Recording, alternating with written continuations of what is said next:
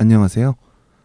이번 주 철학책 할기에서는요, 천병희 선생님이 옮기신 아리스토텔레스 저 니코마코스 윤리학의 1권 7장 내용이 되겠습니다.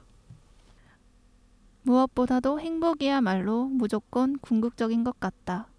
우리는 행복을 언제나 그 자체 때문에 선택하고 결코 다른 것 때문에 선택하지 않기 때문이다. 명예와 쾌락과 지성과 모든 미덕의 경우는 이와 다르다.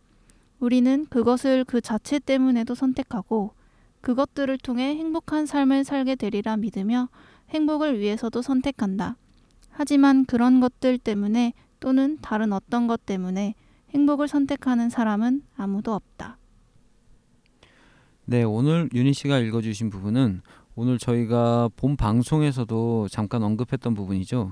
그 궁극적인 목적으로서의 행복에 대한 설명입니다.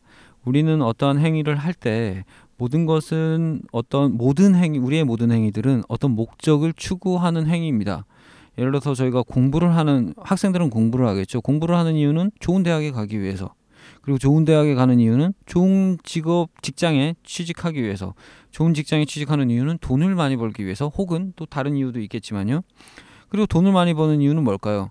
뭔가 무슨 물건을 사던가 뭔가 어떤 만족을 느끼기 위해서입니다. 그리고 그러한 만족을 느끼기 위한 것은 무엇이냐? 어떤 행복을 느끼기 위해서라는 거죠. 결국에 아리스토텔레스가 설명하는 것은 우리의 모든 행위는 궁극적으로 행복을 추구한다라는 말입니다. 그리고 그렇게 궁극적으로 추구된 행복은 그것 자체로 추구되는 것이지 이 행복이 또 다른 어떤 목적을 위해서 추구되는 것은 아니라는 것을 여기에서 언급하는 겁니다.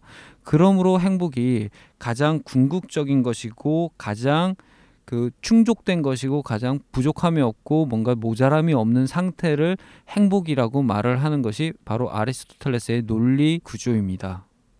이렇게 오늘까지 두 차례에 걸쳐 아리스토텔레스의 니코마코스 윤리학을 핥아보았습니다. 감사합니다.